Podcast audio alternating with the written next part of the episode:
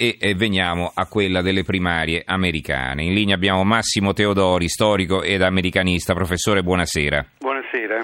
Grazie allora per aver accolto il nostro invito nonostante l'ora, ma insomma è a quest'ora che cominciamo ad avere i primi exit poll. Riassumo i risultati che vi ho già anticipato poco fa, che si riferiscono soltanto a tre stati e si vota in 13 per l'esattezza. Vermont, Georgia e Virginia. Allora, in campo democratico la Clinton vince in Georgia e in Virginia, invece in Vermont si afferma il suo rivale Bernie Sanders. Invece per quanto riguarda il campo repubblicano in tutti e tre gli stati sarebbe in vantaggio, in alcuni anche più, in maniera piuttosto netta, Donald Trump. Allora, eh, intanto professore, prima di commentare i risultati io vorrei che spiegasse bene ai nostri ascoltatori come funziona il sistema delle primarie americane, scimmiottato qui in Italia, insomma anche con un po' di difficoltà perché poi non si mettono sempre d'accordo i partiti sul da farsi. Prego. Beh, il sistema delle primarie funziona diciamo, è, è la prima tappa di questa lunga procedura per la scelta del presidente americano. Eh, nelle primarie si vota Stato per Stato e partito per partito all'interno di ogni Stato. Eh, che, cosa, eh, che, cosa, votano i, gli elettori, i cittadini, gli elettori?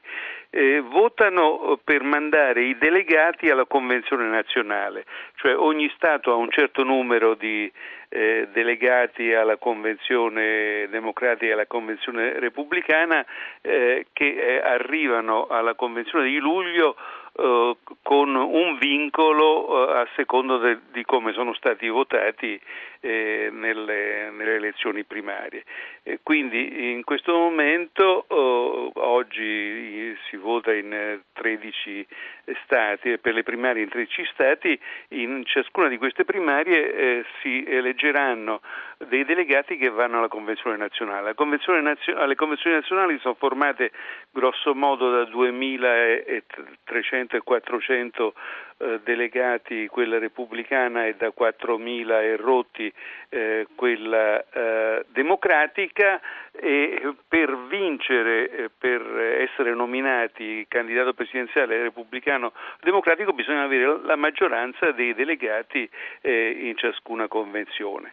Eh, la convenzione poi elegge, nomina i candidati presidenziali e i candidati presidenziali si affrontano nelle elezioni popolari del novembre, del primo martedì di novembre, eh, quando eh, anche lì eh, i, i, voti si, quando eh, votano gli elettori eh, eh, si, i voti si conteggiano Stato per Stato e chiunque eh, vince nei voti popolari uno Stato prende i voti complessivi di quello Stato, perché ogni Stato vale un certo numero di voti che vanno da un minimo di 3 a un massimo di 50, un minimo di 3 dei piccoli Stati a un massimo di 55 per la California per essere eletto eh, Presidente degli Stati Uniti eh, non, non, occorre la maggioranza dei voti popolari eh, di novembre, ma occorre la maggioranza dei voti elettorali che sono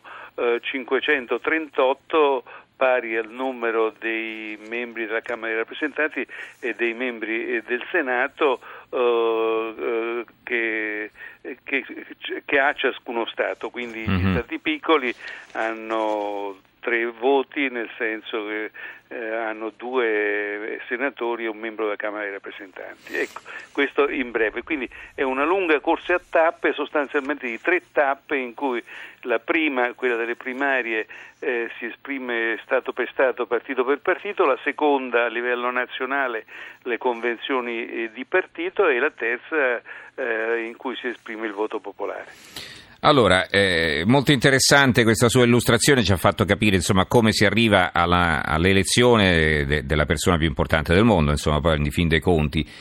Ecco, qui vedo eh, che eh, appunto è, con, è, confermata la vittoria di Trump in Virginia ed è in vantaggio, eh, scusate, in Georgia ed è in netto vantaggio in Virginia. Allora, eh, veniamo un po' alla valutazione. Qui stiamo parlando solo di tre stati, le prossime proiezioni arriveranno alle due quando noi avremo chiuso la trasmissione, insomma.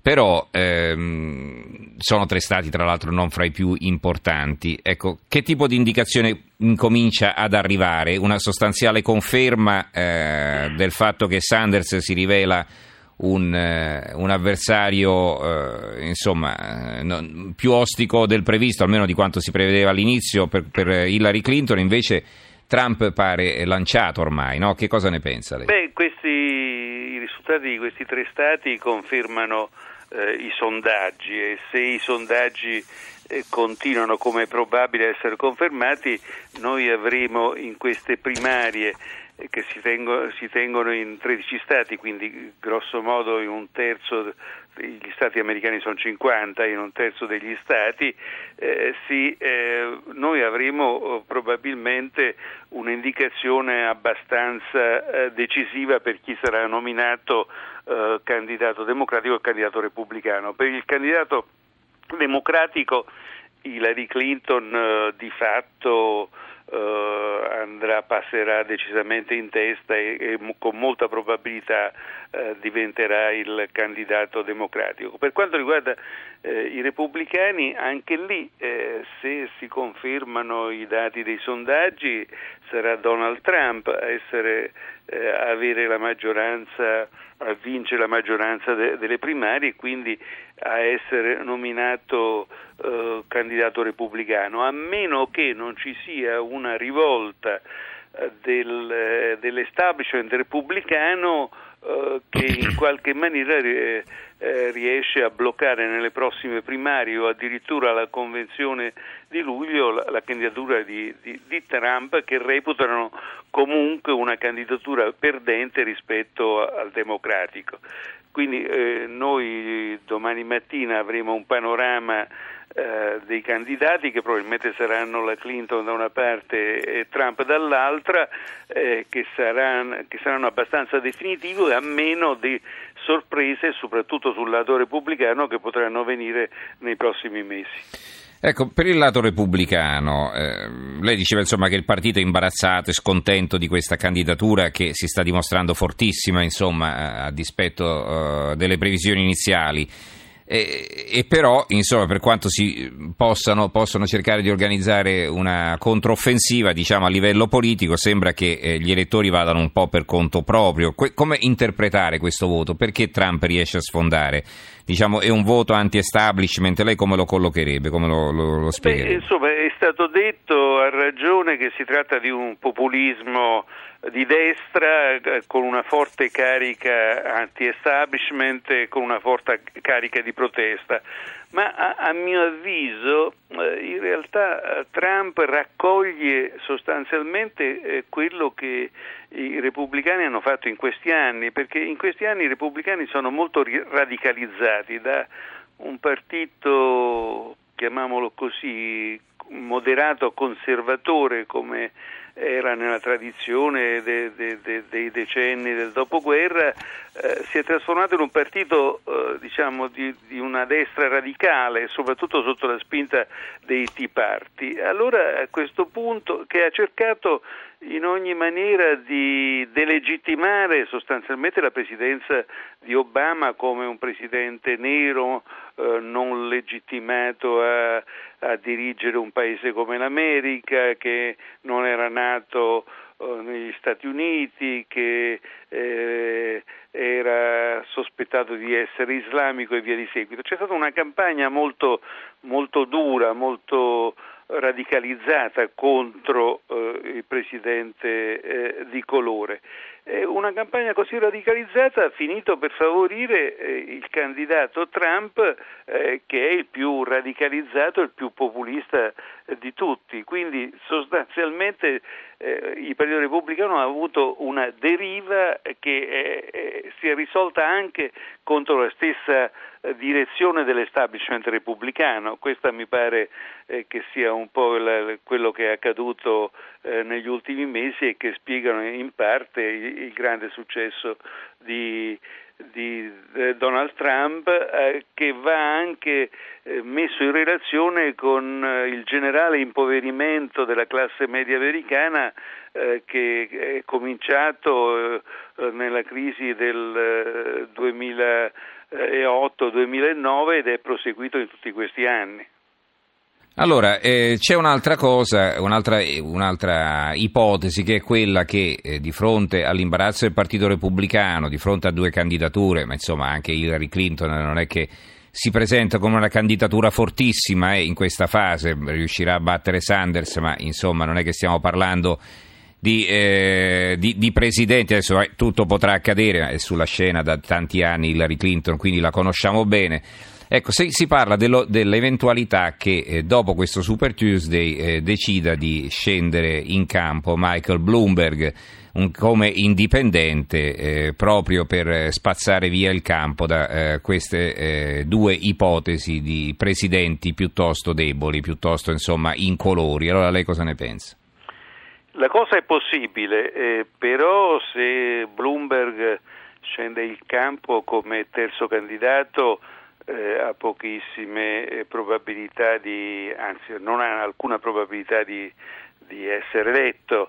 Eh, I terzi candidati negli Stati Uniti. Sì, tradizionalmente sono sempre eh, andati male, certo. Sono sempre, mm. comunque, anche quando sono andati benissimo come Ross Perone nel Ross 1992, certo. eh, in realtà non sono andati da nessuna parte.